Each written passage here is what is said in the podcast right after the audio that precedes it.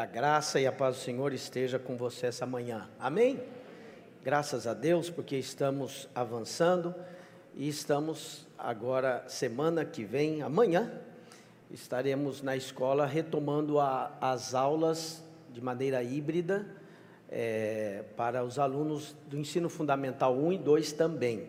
Os pequenos já estavam presentes na escola desde o início de fevereiro, e agora, segundo a prefeitura, liberação é, do, da, do governo, amanhã os outros também começam a ir. Nós, graças a Deus também, porque nós também alcançamos o nosso objetivo, o nosso alvo de alunos na escola. Amém? Amém? Deus é bom. E, mas ainda há vagas. O pastor Marco pediu para avisar os irmãos se você tem é, conhecidos ou filhos ou netos que estão nessa faixa etária gostariam de se matricular. Não são todas turmas, mas algumas turmas ainda há vagas e você pode passar ali na escola ainda essa semana e matricular o seu filho. É uma grande bênção a nossa escola. É, e eu quero dizer para você que também é uma alegria nós vivermos a vida é, com Deus, a vida em Deus. E a vida em Deus que nós vivemos e eu quero compartilhar isso com você hoje, não é uma vida é, religiosa, não é uma vida de dogmas, paradigmas e de regras de uma religião. Nós, nos últimos dois domingos, nós mostramos para os irmãos que há um poder sobrenatural que é desenvolvido pelo Espírito de Deus no seu espírito e determina o tipo de vida e experiências que você tem com Deus. Nós falamos de sonhos, profecias, nós falamos de visões, e são coisas que Deus tem para você como filho amado e como pessoas que nasceram de novo e têm o Espírito de Deus dentro de si. Quantos estão orando por isso? Quantos querem viver e desfrutar dessa vida abençoada? Digam amém é, uma vida de deleite e desfrute daquilo que Deus tem para nós. É uma vida é, desfrutando do poder de Deus em cada aspecto, em cada detalhe da nossa vida. E hoje eu quero compartilhar com você a respeito de, do propósito do Criador e qual é a bênção que você, na qual você está inserido, uma vez que você desfruta uma vez que você cumpre esse propósito, uma vez que você é, desfruta de clareza desse propósito. Quero dizer para você que é isso que dá sentido à vida, que realmente faz sentido à sua vida. É, há um propósito maior do que você mesmo.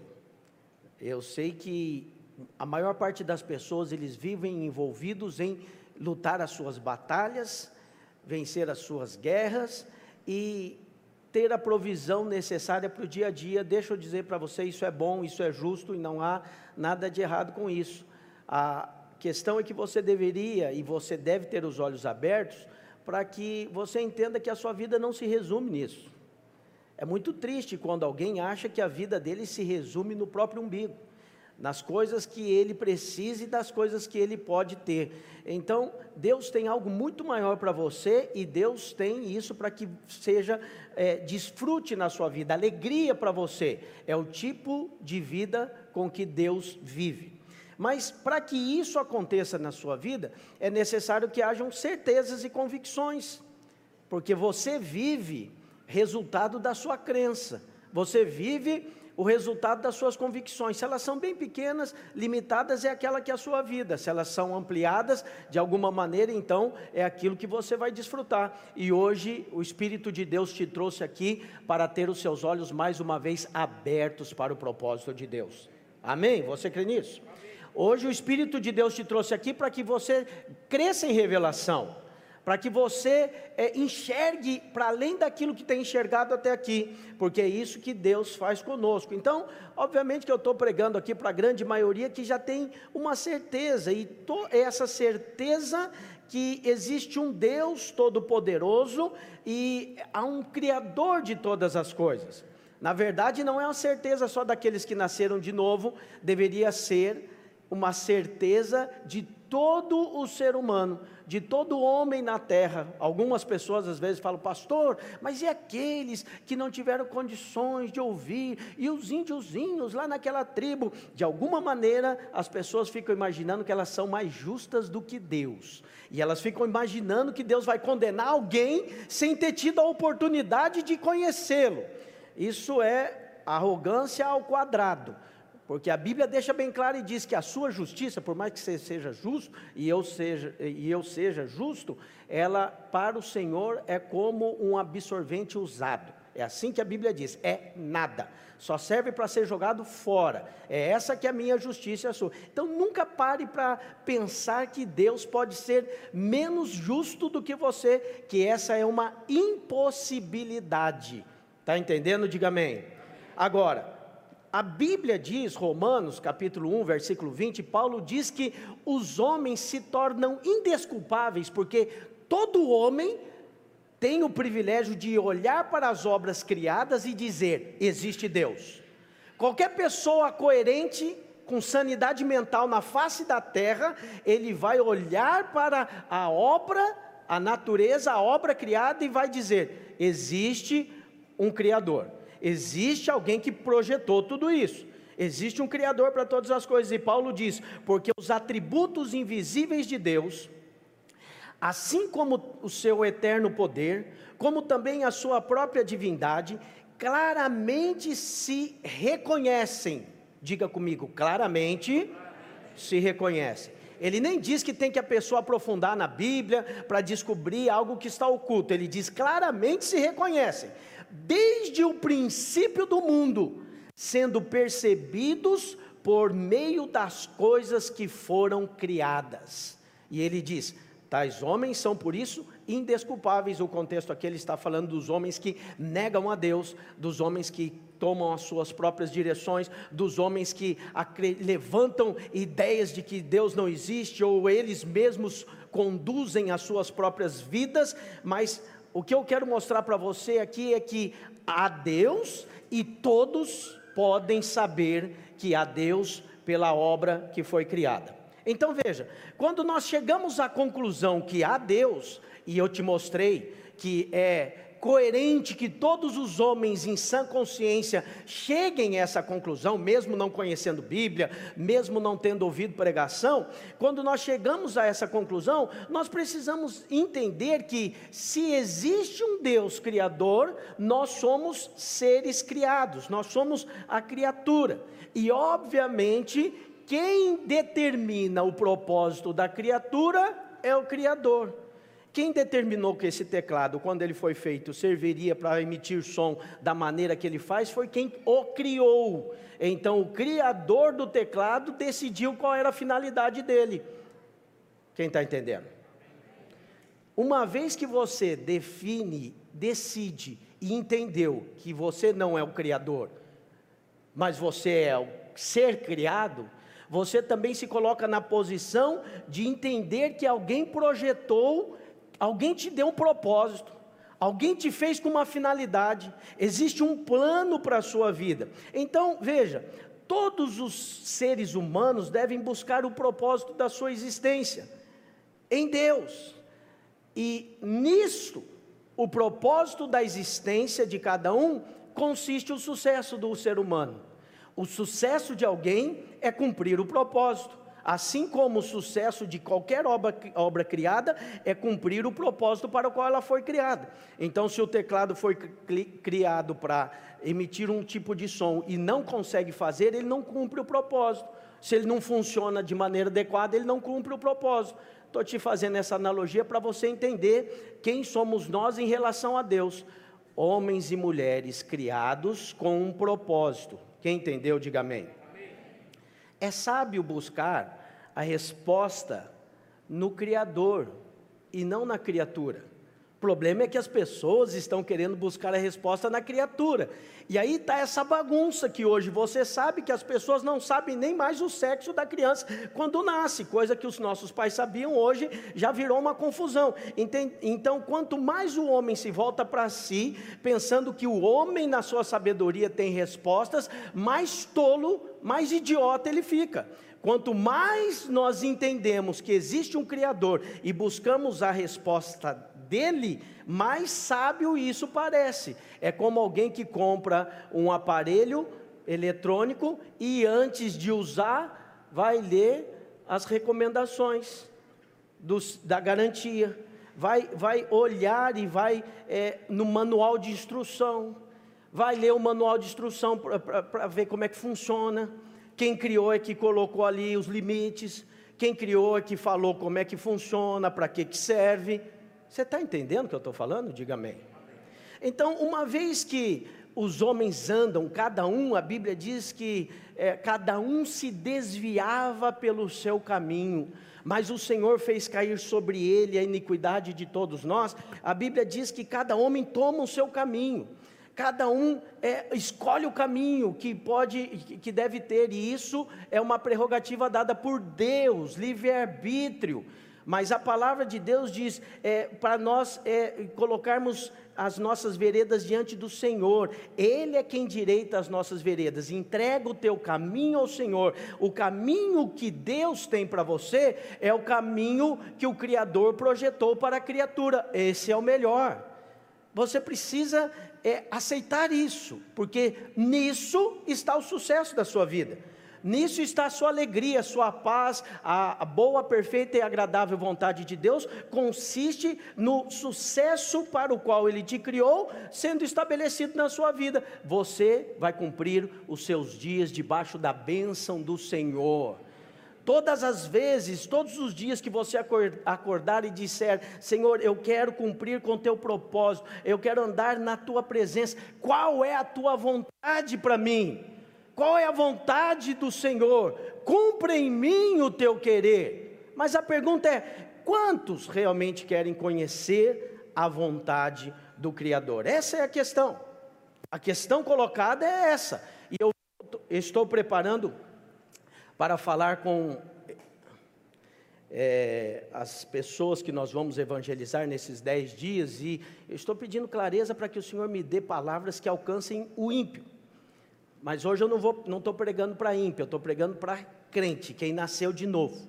Para nós, que nascemos de novo, nós somos um povo da nova aliança, nós somos aquele povo que crê no sangue de Cristo e fomos redimidos. Amém, irmãos? Então veja, para nós há um propósito claro da parte do Senhor. O nosso Senhor, Jesus, que nos criou e nos comprou, Ele é nosso 100%, eh, nós somos dele 100% duas vezes. Ele nos criou e ele nos comprou. Ele estabeleceu. Ele tem um propósito. E cumprir ou não o propósito é uma decisão sua.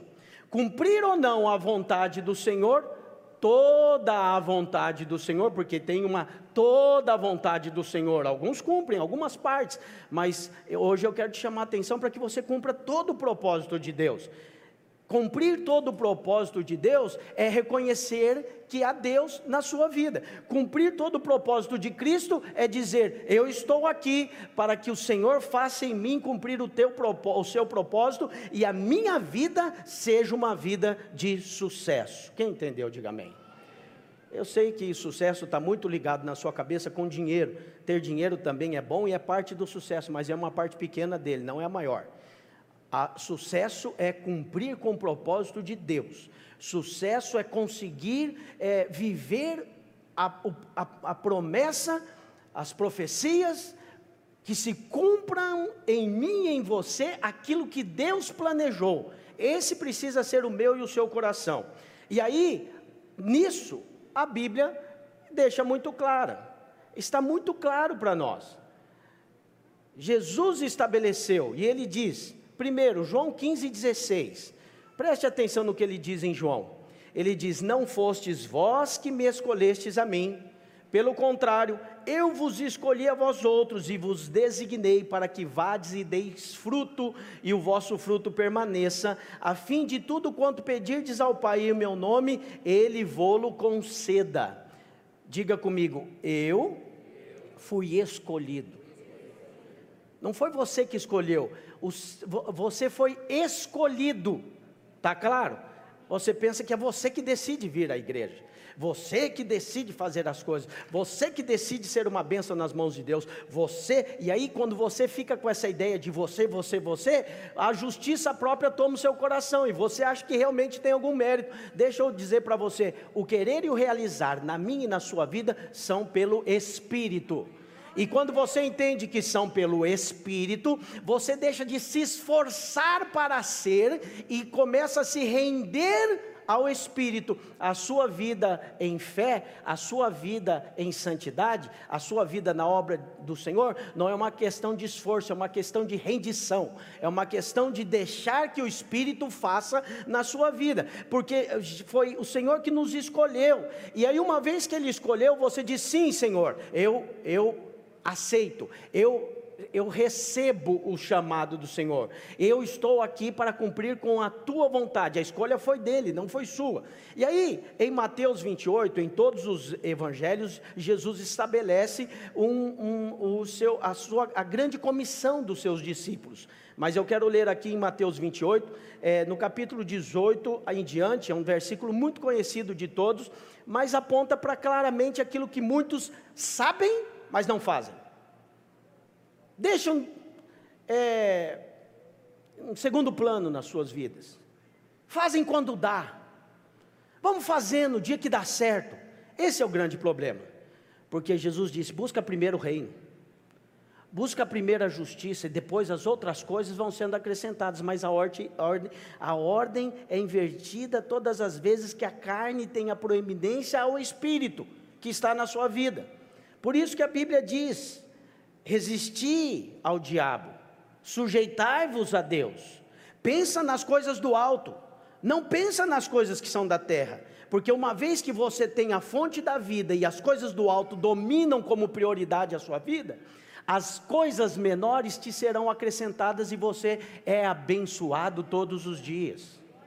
E aí o Senhor diz: Jesus aproximando se falou-lhes dizendo: Toda autoridade me foi dada no céu e na terra. Ide, portanto, fazei discípulos de todas as nações, batizando-os em nome do Pai e do Filho e do Espírito Santo, ensinando-os a guardar todas as coisas que eu vos tenho ordenado, e eis que estou convosco todos os dias até a consumação dos séculos. Quantos creem que Jesus disse isso? Pois é, aqui está claro a grande comissão. Diga comigo, eu sou discípulo. Logo, essa grande comissão é minha. Pastor, eu não tenho convicção disso. Amém. Então, busque a Deus, busque na palavra, busque no Evangelho. Uma vez que você tem convicção, então decida viver esse tipo de vida. Na vida cristã, quero dizer para você que não há nada mais importante do que agradar a Deus e fazer a vontade de Deus. Agradar a Deus e fazer a vontade de Deus é o centro da vida cristã e é a bênção, é o lugar da bênção, onde você vai ser abençoado, é o lugar do favor de Deus. É o lugar onde as coisas se multiplicam e são uma bênção para você. O problema é que, em vez de procurar a conhecer a Deus, muitos simplesmente imaginam e presumem das suas mentes o que elas devem fazer para Deus. Ah, eu gosto mais disso, eu gosto mais daquilo. Veja, às vezes você fica imaginando que é, agradar a Deus é algum tipo de religião maçante, cansativa, que você precisa se esforçar. Essa é a mentira do diabo para você.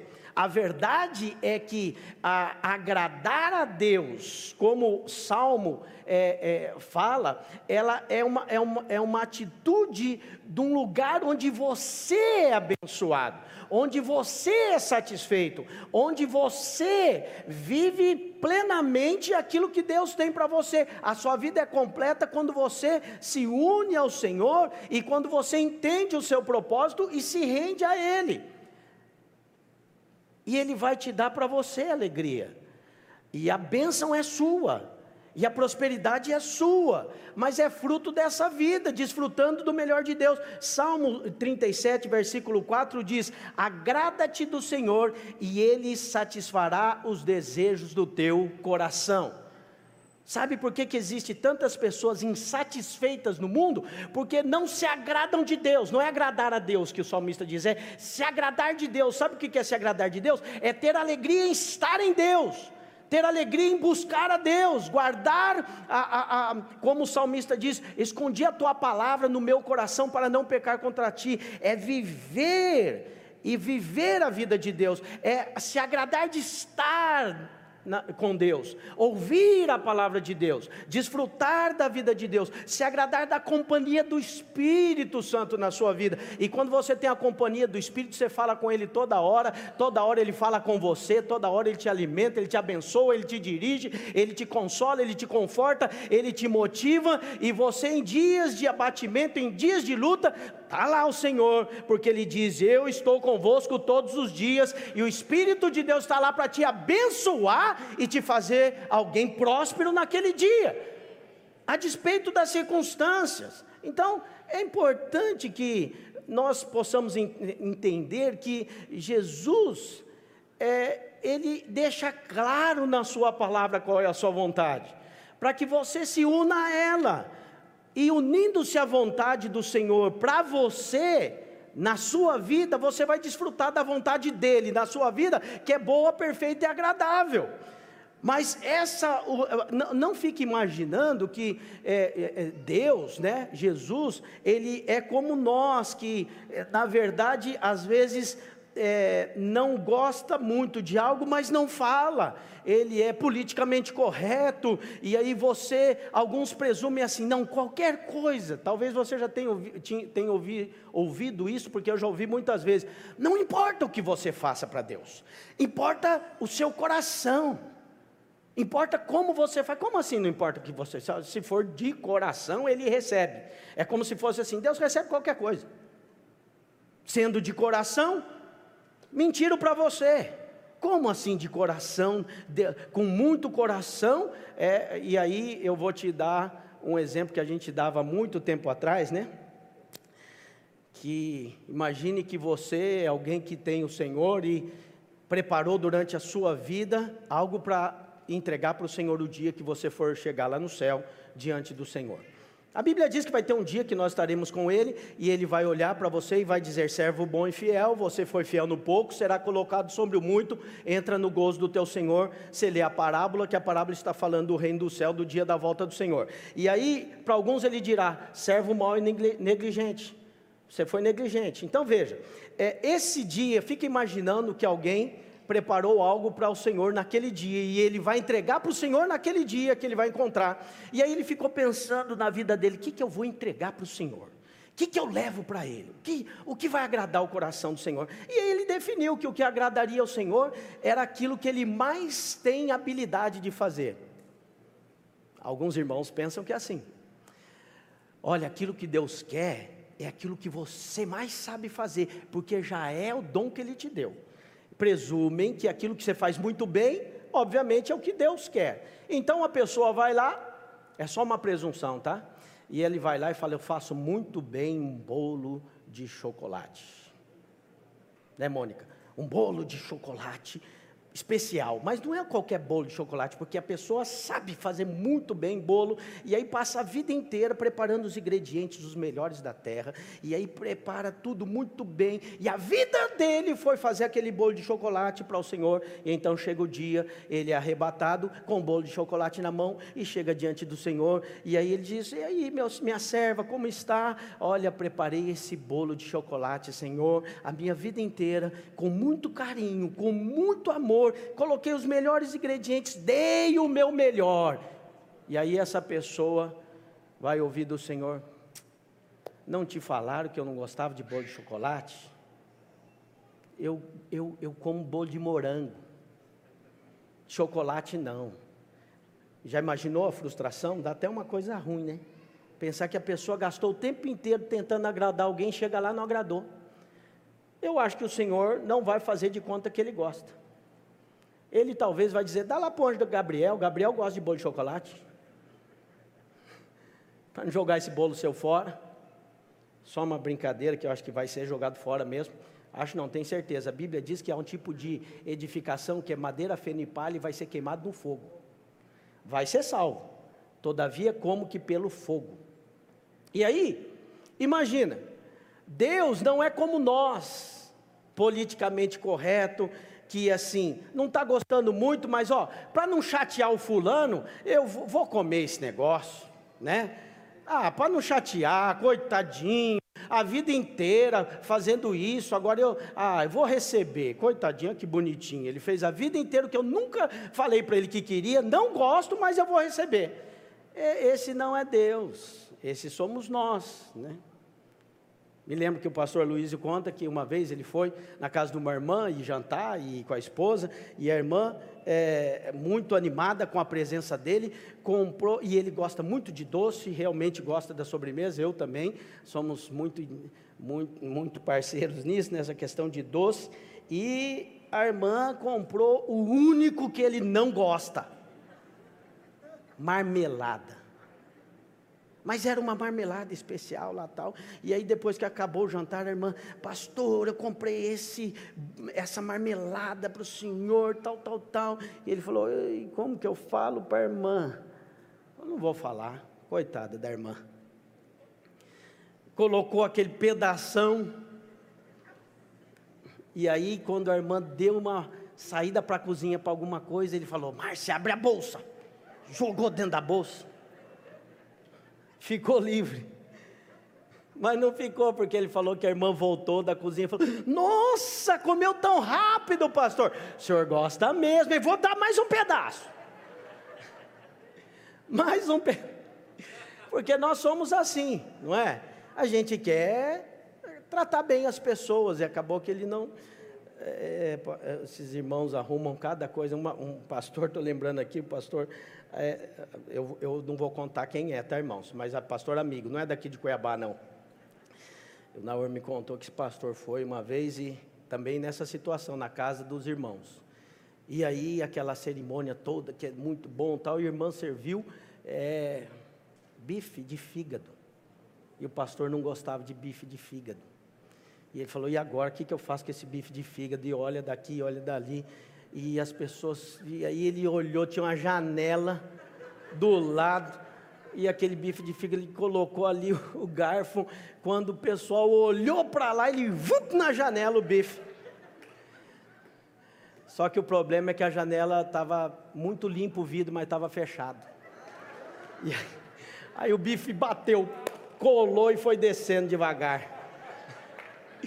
Todo mundo olhou para ele e falou: Meu Deus, o que, que aconteceu com o pastor? Tacando bife no vidro.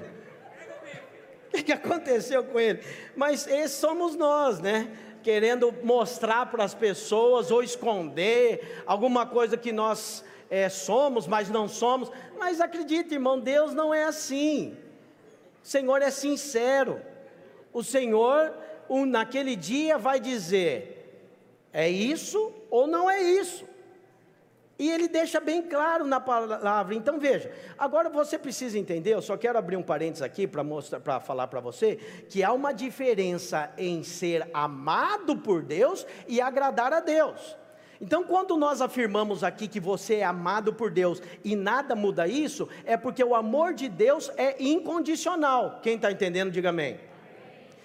É, nós podemos comparar mais é, assim, de maneira mais próxima na terra com o amor de mãe. O amor de mãe é incondicional. A mãe ama o filho. Não significa que tudo que o filho faz lhe agrada. Então veja, você é amado, mas você é amado porque o seu pai é um pai amoroso. O amor vem dele para você. Os bebês, quando eles nascem, eles já são amados pela sua mãe, mas não fizeram nada por isso. O amor é da mãe. Tá claro? Diga amém. Outra coisa é você agradar a Deus. Desagradando a Deus, quando você desagrada a Deus, Deus não deixa de te amar. Esse é o equívoco de alguns que pensam até que salvação se perde, porque agora, né, o Deus, então a, o relacionamento dele com Deus é com base no comportamento dele. Esse é um, uma distorção do evangelho que menospreza o poder da cruz de Cristo e do amor. Mas a Bíblia diz que Deus amou o mundo e foi o motivo do amor de Deus é que deu seu filho unigênito para que todo aquele que nele crê não pereça, mas tenha vida eterna. O amor de Deus foi o caminho, o amor de Deus é a forma com que você foi salvo salvo, o amor de Deus não muda e você permanece salvo, você é salvo porque Deus resolveu te salvar. Está entendendo? Diga amém. em Cristo Jesus. Não é você que se salva, não, é, não são as suas atitudes que é, salvam você. Então o amor de Deus não muda. Contudo, agradar a Deus e fazer a vontade de Deus é você cumprir com o propósito do Criador e entender qual é o plano dele. Então veja, quando você entende isso e quando você vive isso, sabe o que acontece na sua vida? Você desfruta da boa, perfeita e agradável vontade de Deus. Então, é, há coisas que você só vai receber se você realmente agradar a Deus. Há coisas que você só vai viver se realmente você agradar a Deus. E você agrada a Deus desfrutando do que Deus tem para você. É como um pai que dá um presente para o filho e vê o filho brincando com o presente que recebeu. O pai fica feliz. Mas veja, por que, que o pai fica feliz? Porque ele deu e o filho gostou. Eu quero dizer para você: Deus tem muitos presentes para nós. A Bíblia diz que é necessário que aquele que se aproxima de Deus creia que Ele existe e é galardoador daqueles que o buscam, ou seja, é presenteador. Deus tem muito. Fala, fala comigo, diga assim: Deus tem muitos presentes para mim. Sabe qual que é a tristeza de Deus? É ele tendo dado para os seus filhos os presentes, os seus filhos não desfrutarem. Essa é a vontade de Deus, que você desfrute do poder, que você desfrute da unção, que você desfrute de visão, de sonhos, de revelação, do poder para curar, de pregar o evangelho com poder. Então, veja, agradar a Deus é receber de Deus aquilo que Ele nos deu. Você agrada a Deus quando você recebe. E aí, você recebe, você também é como se estivesse dando um presente a Deus. Talvez você diz assim, ah pastor, mas agora complicou, dar presente já não é fácil. Eu sou ruim de dar presente, porque não porque não quero dar, é que eu fico pensando, o que, que agrada essa pessoa? Difícil, mais difícil ainda, é dar presente para rico. É verdade ou não é? Que você pensa assim, ele tem tudo, você vai dar o quê? Você pensa no negócio, já tem. Pensa no outro, já tem. Aí você tem que é, procurar algo simbólico, né? Que seja aquele. Sabe como é que é o lugar, aquela tabacaria? Você vai na tabacaria, que nada serve para o dia a dia, mas tem tudo que talvez alguém não tenha e você vai lá e, e compra para essa pessoa. Se é difícil comprar presente para rico, imagina dar presente para Deus, que não é rico, ele tem todas as coisas. Tem todo o poder, tudo é dele. Agora, pastor, como é que eu faço então para dar algo para o Senhor? O salmista fez essa pergunta, né? Que darei eu ao Senhor pelos benefícios que me tem feito? A conclusão dele foi: vou tomar mais, tomarei o cálice da salvação, invocarei o nome do Senhor. Ele tem tanto para me dar que não dá nem para eu dar para ele, eu tenho que tomar dele, eu tenho que receber dele. Mas você é, alegra o coração de Deus quando você recebe e desfruta daquilo que ele tem para você porque ele é um pai amoroso. Pais gostam que os seus filhos desfrutem daquilo que ele lhes tem dado. Está entendendo? Diga amém. Então aí você consegue compreender o coração do Senhor. Mas talvez você pergunte, pastor, mas não tem uma pista?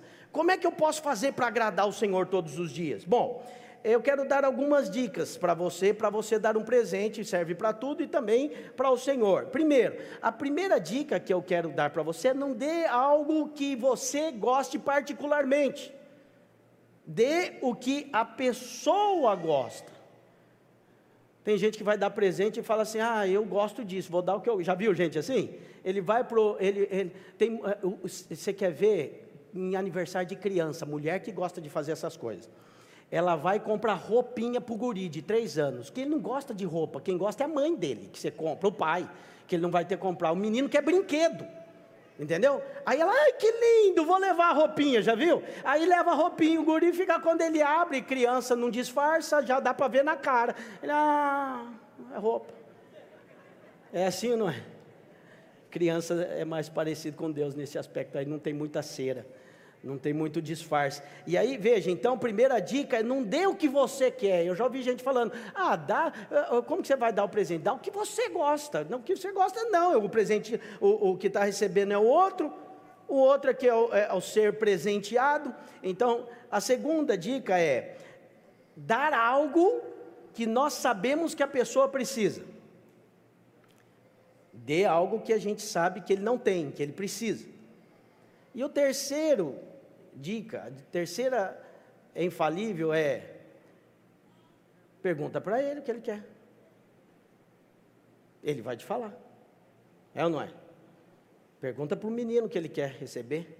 Então veja, é, a terceira opção, nós estamos falando do relacionamento com Deus, essa terceira opção é o que nós falamos para vocês nesses dias atrás. Busca de Deus e aí ele vai te dar uma visão, ele vai te dar um sonho, ele vai te dar uma palavra profética, e isso você vai saber mais especificamente na sua vida. O que é que Deus quer de você especificamente, no seu ministério, no seu casamento, na sua vida. O que é que como que você pode se posicionar no seu, relacionamento com Deus e o que ele quer fazer e o que ele quer ter a partir de você. Então veja, quando você pergunta a ele, ele através do espírito vai te responder. Está claro? Diga amém. Qualquer coisa, pergunte ao Senhor e Ele vai te falar, de alguma maneira que nós já comentamos nos, nos domingos passados. Agora, a segunda opção, que é descobrir uma necessidade, nos soa às vezes até como heresia, né? Como pastor, Deus precisa de alguma coisa? Deus não precisa de nada. Deus é Deus que, que eu vou dar algo para Deus que Ele não precise? Mas veja, esse é um argumento fraco quando nós olhamos para a palavra e nós entendemos que a Bíblia fala de algo que Deus quer, que Deus tem como propósito, que Deus fez para que assim fosse. E aí o desejo dele é revelado no seu coração pela palavra. Então, o que nós vamos encontrar na palavra que é o desejo do Senhor? É, no começo, Deus já dá uma dica, uma pista muito boa, e eu falo para os irmãos que ele dá essa dica bem no começo, porque a Bíblia é, é, grossa. Aí as pessoas começam a ler e desanima. Aí ele não deixou lá no fim para você não falar, ah, estava no fim, não cheguei lá, não fiquei sabendo. Bem no comecinho. Gênesis 1, 26. Está lá no começo. E aí lá fala que Deus criou o homem e dá um propósito para o homem. Ele criou deu o propósito e falou: cresça, multiplique-se, enche a terra. Ele disse: Quero mais gente como você aqui na terra. Eu quero ter outros como você, Adão. Foi essa a ordem. Põe lá para mim, Gênesis 1, 28. Porém, Deus diz: façamos um homem à nossa imagem, conforme a nossa semelhança, tenha ele domínio sobre os peixes do mar, sobre as aves do céu, sobre todos os animais domésticos e sobre toda a terra. Aqui o texto está dizendo que ele está fazendo o homem à sua imagem e semelhança. Se Deus tem domínio sobre toda a terra, sobre todo o universo, ele precisa fazer alguém que tenha domínio sobre alguma coisa, que tenha autoridade sobre alguma coisa, e Deus dá essa autoridade a nossa imagem e semelhança, tenha ele domínio. Passa para o 27. E aí você vai ver, e Deus criou Deus, pois o homem a sua imagem, a imagem de Deus criou, homem e mulher os criou. Próximo. E Deus os abençoou e lhes disse: Sede fecundos, multiplicai, enchei a terra, sujeitai e dominai. Deus os abençoou. Sabe por que, que Deus os abençoou? Quero dizer para você que existe um lugar da bênção de Deus. A bênção de Deus não está em qualquer lugar. A bênção de Deus está no cumprimento do propósito dele. Deus viu que era bom, Deus criou o homem falou: é bom. Agora multiplique-se e enche a terra, e Deus abençoou isso. Deus abençoou o homem que ele havia formado, com, com, é, é, mostrando o propósito. Qual é o propósito? O propósito da criação é que o homem se multiplique. No Novo Testamento a gente chama isso de fazer discípulo. E aí eu vou te explicar qual é a diferença. Aqui a multiplicação era natural, nascer outro, ter filhos. Era literal essa multiplicação. Deus queria que a terra fosse cheia de homens. E por isso ele deu essa ordem. Ele falou: essa é a bênção de vocês. A bênção de vocês é dominar, ter autoridade e multiplicar e ter filhos. Veja, a bênção de Deus confirma o seu propósito. Algumas pessoas dizem, pastor, eu não estou vendo bênção de Deus na minha vida. Você está cumprindo o propósito de Deus? Porque a bênção de Deus não está em qualquer lugar. A bênção de Deus está no cumprimento do propósito que Ele tem para a sua vida. Esteja debaixo da, do propósito de Deus. O lugar do favor de Deus é o lugar onde Ele vai te abençoar. Amém, irmão? É como se fosse um chuveiro caindo água. Você não liga o chuveiro e fica aqui fora reclamando que não está molhando. O que, que você faz? Você liga o chuveiro e você entra embaixo. Há um lugar do favor para você, e eu estou aqui hoje para dizer: o lugar do favor para você é debaixo da, do propósito de Deus. Ali o Senhor ordena a bênção, a vida, ali a paz para você, ali você vai desfrutar da boa, perfeita e a vontade de Deus na sua vida. A vida de Deus flui quando você está nesse propósito. Então veja: Deus estabeleceu esse lugar da bênção. Pastor, não estou vivendo bênção de Deus. Volta para esse lugar. Busque esse lugar, encontre-se nesse lugar. Então veja, quando nós fazemos isso, estamos na posição da bênção. Diga comigo, há uma, uma posição da bênção de Deus na minha vida.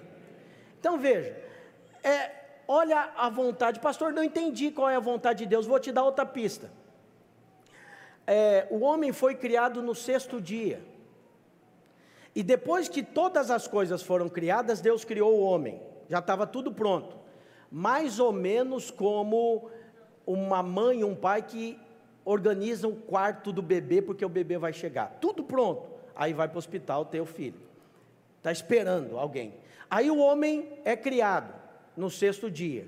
E aí, acabou o sexto dia, chegou o sétimo dia, Adão acordou, Imagina Adão falando para Deus: Senhor, o que, que nós vamos fazer hoje?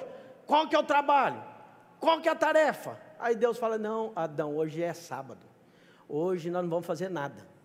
Hoje é dia de descansar. A Bíblia diz que Deus descansou. No sétimo dia ele descansou. Agora, avalia comigo: é razoável você crer num Deus cansado? Sim ou não? Você nunca parou para pensar nisso? Deus ficou muito cansado, seis dias trabalhou, mesmo que os dias fossem eras, né, como alguns dizem, não foi um dia de 24 horas, foi um tempo maior, aí Deus cansou. Deus não se cansa, não há essa possibilidade. Então, o que a Bíblia fala sobre que foi traduzido como descansou, é Deus terminou a sua obra, Deus concluiu a sua obra. Deus agora viu que era bom, tudo ele viu que era bom, lá não tem tempo de ler, lá, com você lá na sua casa você lê, Deus viu que era bom, Deus viu que era bom, fez os peixes do mar, as aves do céu, os animais do campo, fez a relva, tudo era bom. Quando ele fez o homem, ele diz era muito bom. Aí ele descansou, falou: tá, a obra está pronta, está feita. No sétimo dia ele desfruta, ele descansa. O homem foi criado para o desfrute de Deus, está entendendo? Quando você entende isso, sabe, você muda um paradigma na sua vida. Você entende que mais importante para Deus do que o que você faz é quem você é. Por isso que Deus te ama de maneira incondicional, apartada das suas ações. Ele não deixa de te amar, porque Ele te ama, porque Ele é amor, e Ele te ama porque você é filho amado. A sua posição é que fala a respeito do amor de Deus. Aqueles que são filhos são amados por Deus, porque Ele é amor, está entendendo? Amém, irmão?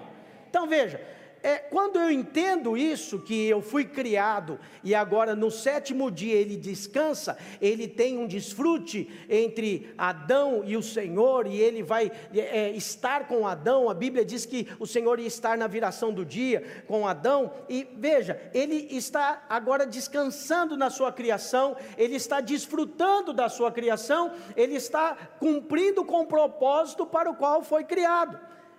Ter filhos e estar com o Senhor, desfrutar de vida. Por quê? Porque Deus é bom. Deus tem uma vida muito boa e Ele quis compartilhar comigo, com você. Pastor, por que, que criou o homem? Porque Deus quis. Deus quer, Ele faz o que Ele quer. Aprove a Deus criar o homem e compartilhar da vida dele com o homem. E aí, quando ele quer fazer isso, ele mostra a sua vontade e ele compartilha. Mas aí você sabe, aí o diabo entrou no mundo. E aí o pecado entrou no mundo. E aí, quando o pecado entrou no mundo, Deus parou de descansar. Porque Deus parou de estar com o homem, o homem se distanciou de Deus, o homem escolheu a árvore do conhecimento do bem e do mal, ao invés de comer da árvore da vida. Então, quando o homem faz isso, porque o homem tem um livre-arbítrio, ele opta por andar no conhecimento do bem e do mal e não comer da árvore da vida. Então não come de Deus. Ele não tem agora mais, ele não está com Deus. E aí, veja, o, o descanso cessou. Por isso que Jesus falou: Meu pai trabalha até agora e eu trabalho também. O Senhor trabalha. Salmo diz: Quem é que tem um Deus como o nosso Deus, que trabalha por aqueles que nele esperam? Então veja, quando você entende que o que o pecado fez com o homem, você pode compreender também o que Cristo fez resgatando-nos da maldição do pecado e nos transportando do reino das trevas para o reino do Filho do seu amor. Ele nos resgatou, ou seja, ele nos trouxe de volta ao propósito inicial que era estar com o Senhor. Amém, irmão? Essa é, a, é, essa é a verdadeira religião, é o caminho de volta. Veja, mas é importante que você entenda qual é o propósito. O propósito é que todos os homens desfrutem de vida de Deus. O propósito é que Deus abençoe o seu casamento, as suas, suas finanças, os seus filhos, que você acorde de manhã e desfrute de paz, alegria, sabe quais são os frutos do Espírito: amor, paz, longanimidade, bondade, mansidão, temperança, domínio próprio. Todas essas coisas vêm de Deus para você, e você desfruta quanto mais você tem revelação e recebe de Deus. Hoje a sua vida deve ser a expressão da vida de Deus na terra, e você desfruta do melhor do Senhor. Agora, quem desfruta do melhor do Senhor é aqueles que sabem qual é o propósito de Deus para as suas vidas. E o propósito de Deus é se relacionar com você. Amém? Então, se Deus tem o propósito de se relacionar com você, você conversa com Ele, você fala com Ele, você adora Ele, você vive com Ele, você acorda cedo e tem um momento de oração, você lê a palavra dEle, você busca nele, você vai ter revelação dEle, você vai ter sonhos da parte dEle, você vai ter uma vida abençoada que Deus tem para você. É isso que Deus tem para mim e para você hoje. Agora veja, é muito importante que é, você entenda que o Senhor tem um desejo, e o desejo dele é ter filhos. Lá em Adão, ele falou: multiplique-se e enche a terra. Aí eu já preguei isso aqui para os irmãos, não vou pregar hoje. Os três começos, ele começou em Adão, recomeçou em Noé e recomeçou em Abraão. Aí depois o homem se desviou do, pro, do propósito. Ele pega Noé, homem íntegro que se desviava do mal entre os seus contemporâneos. E aí o Noé entra na arca, todo mundo morre porque Deus, Deus faz e Deus desfaz. Ele fez porque ele quis. Ah, não, não, não cumpriu o propósito. O homem se bagunçou todo aí, vamos tirar ele, vamos acabar com a raça humana, mas tem Noé aqui, ó. Noé é aquilo que eu queria, vamos preservar Noé. Tira Noé, Noé é salvo com a sua família, começa novamente. E ele fala a mesma coisa para Noé: multiplique-se e enche a terra. Eu quero a terra cheia de homens, mas não simplesmente cheia de homens e mulheres. Eu quero a terra cheia de homens e mulheres que caminham comigo, que amam a minha, a minha presença, que querem estar comigo. O propósito da criação é relacionamento com Deus. E aí então, a, a, de novo, a geração de Noé, depois de uns tempos, se, se, se desvia do propósito, se desvia do Senhor, e aí ele chama Abraão, e ele falou: Não vou destruir mais, eu prometi que lá atrás não ia destruir mais a terra não vou acabar com todos os homens mais, mas agora eu vou ter uma nação que é minha, eu vou chamar de minha. No, Abraão, eu vou, de ti eu farei uma grande nação, eu vou te abençoar. E assim foi. E ele disse: As nações da terra serão benditas. E aí você vê todo o Velho Testamento falando de um povo escolhido, porque Deus escolheu povo de Israel. Então veja, é, é, é claro que a vontade de Deus é ter filhos. E aí, uma vez que nós encontramos esse texto que eu leio com você agora no Novo Testamento, o que acontece? É a, a, a identidade do homem em Deus é restaurada em Cristo. Então, aquele homem que andava com Deus desde o começo, e nos três começos Deus quis estar com ele na terra, agora ele nasce de Cristo porque a Bíblia fala muito claramente que aquele que nasceu do espírito é espírito, e aquele que nasceu da carne é carne. E agora em Cristo nós cumprimos o propósito quando nós nascemos de novo e retomamos o relacionamento. Então, qual é a vontade do Senhor? É que eu e você tenhamos uma vida com Ele e eu e você geremos filhos para Ele. Está entendendo isso? Diga amém. amém. Então veja, existe uma ideia defendida que a Terra é cheia de raças, né? Muitas raças diferentes, e os homens são diferentes, mas a rigor há duas, duas raças apenas na Terra. Paulo divide essas duas raças. E ele fala lá em 1 Coríntios, capítulo 15, versículo 48, ele diz assim: Como foi o primeiro homem, o terreno, também são tais são também os demais homens terrenos. E como é o homem celestial, tais também os celestiais. E assim como trouxemos a imagem do que é terreno, devemos também trazer a imagem do que é celestial que, que, a, o, o, que Paulo está falando aqui aos Coríntios? Ele diz que tem um homem que é terreno e tem um que é celestial. Existe um que é da terra, existe um que é do céu. A Bíblia diz que existe o primeiro Adão, que é chamado alma vivente, diga comigo, alma vivente. E o segundo, último Adão, que é espírito vivificante. Sabe qual é a diferença? A diferença é que o primeiro Adão, que é o homem criado, ele é alma vivente. Ele precisava comer da árvore da vida. Mas ao invés de comer da árvore da vida que estava no centro do jardim, ele comeu do fruto do conhecimento do bem e do mal.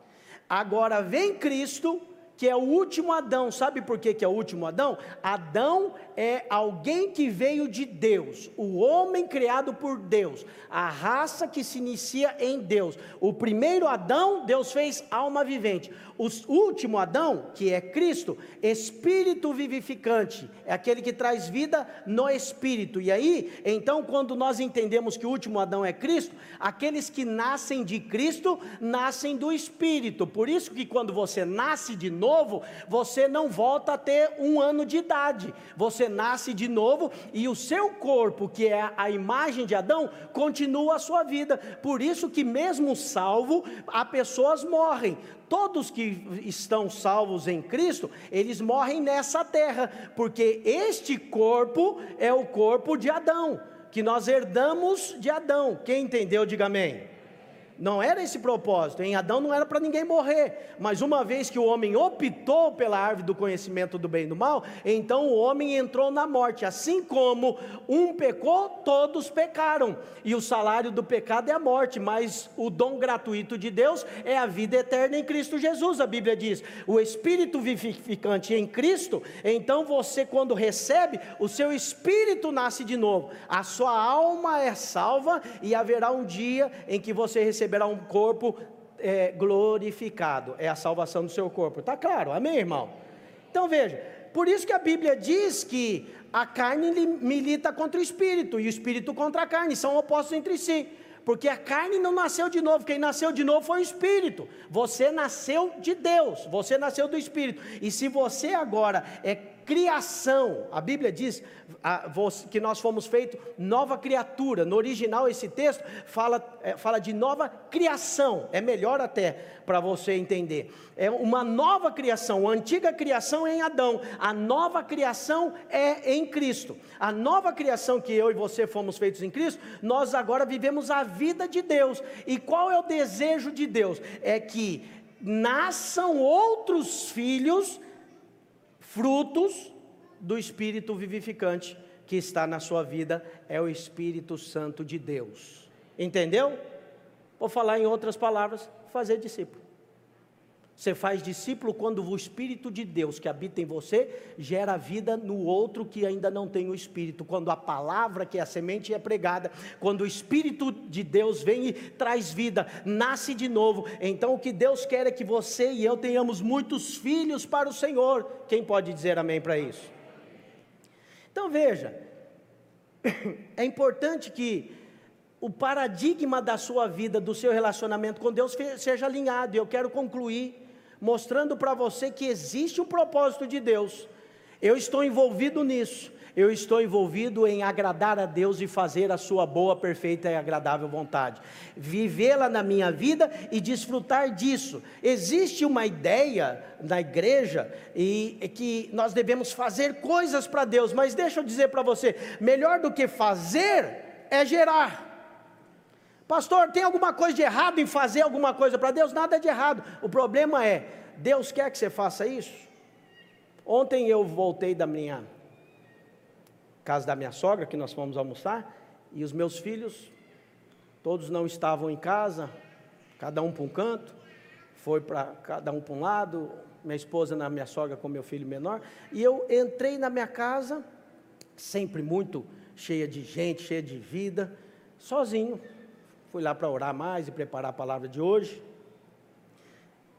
E aí o Espírito de Deus falou comigo: estranho, não faz sentido. Uma casa vazia. Essa casa, sem a família,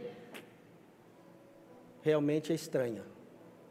Não é esse o propósito.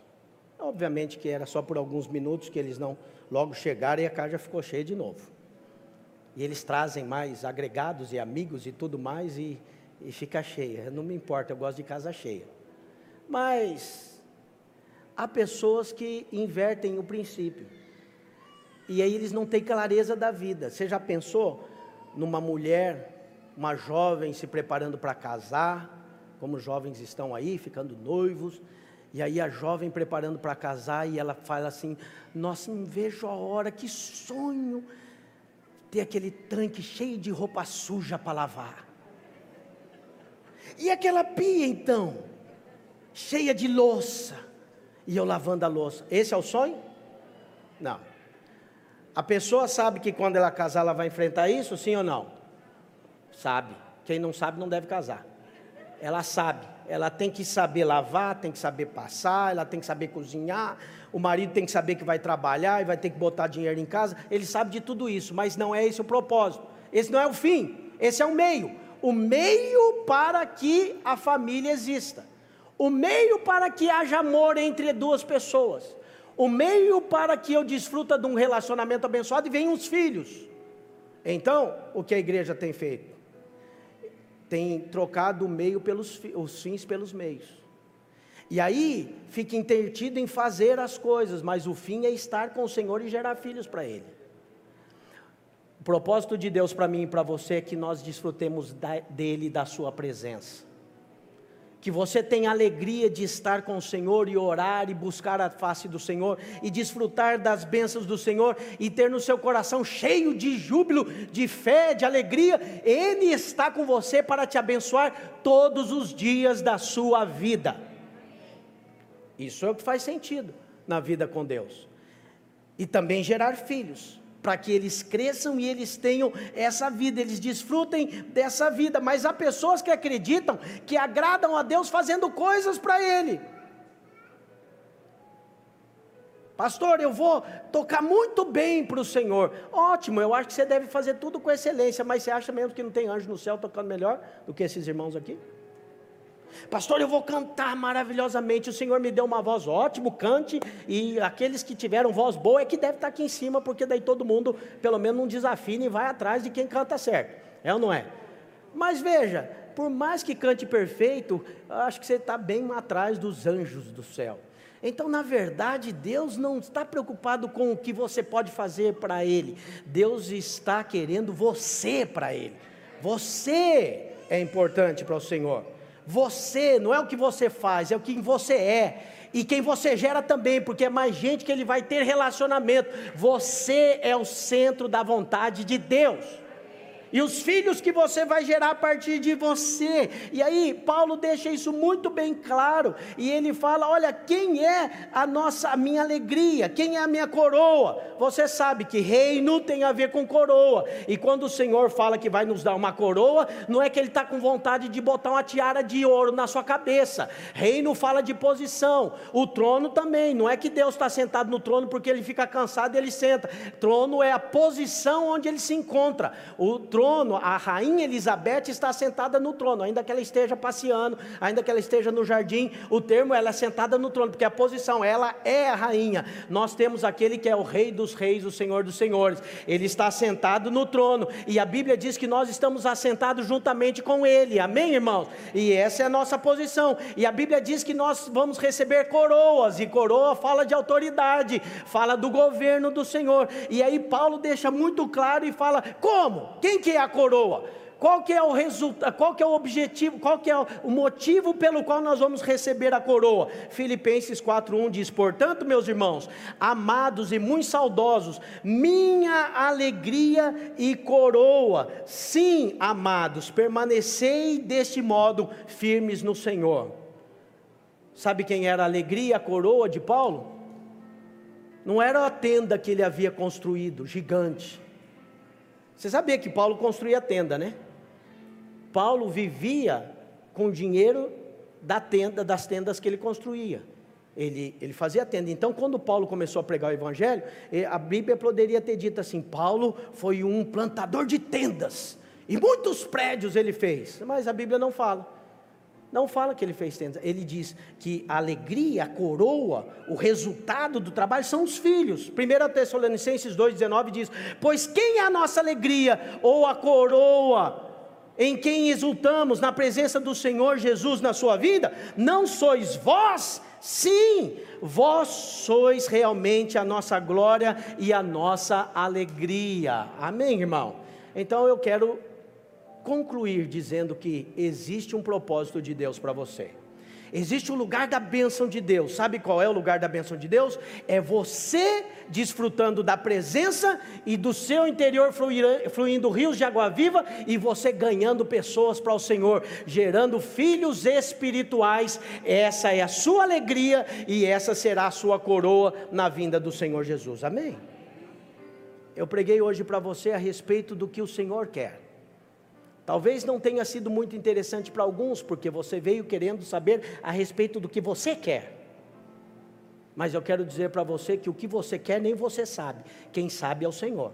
Eu é que sei que pensamento tenho sobre vós. E uma vez que você se encontra com o propósito de Deus, você vai ver realizar na sua vida a boa vontade de Deus. E você, Jesus disse, para que você fique satisfeito para que a sua oração seja respondida, porque o Pai, você vai pedir e o Pai vai responder a sua oração, e para que tudo que você buscar e você pedir, aconteça na sua vida. Leia, leia João 15 e leia João 17, você vai ver. Há uma vontade de Deus para você, há um desfrute abençoado para você. E eu quero dizer, nesses dias, nós estamos orando e cada membro dessa igreja será um rio fluindo na sua casa, na sua família, no seu trabalho, no, na sua escola. Cada um vai fluir vida de Deus e quem estiver perto de você vai ser abençoado, porque a bênção de Deus na sua vida é tão grande que é bênção para você e é bênção para quem está perto de você. Deus vai te trazer revelação, sonho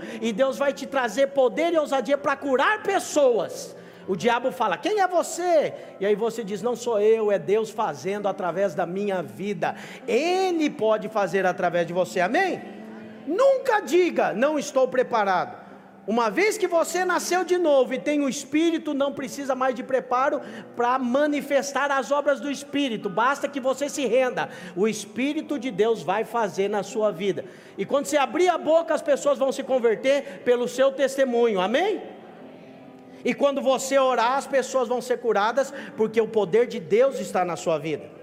E quando você é, buscar a Deus, Deus vai te dar visões a respeito do dos seus negócios, dos seus projetos, da sua empresa, e você vai guiar a sua vida profissional, a sua vida financeira, a sua vida familiar, de acordo com o propósito de Deus, e você é abençoado no lugar do favor, há um lugar do favor, há um chuveiro celestial aberto debaixo da sua cabeça. Não saia desse lugar, é o lugar do favor de Deus na sua casa e na sua vida. Amém, irmão?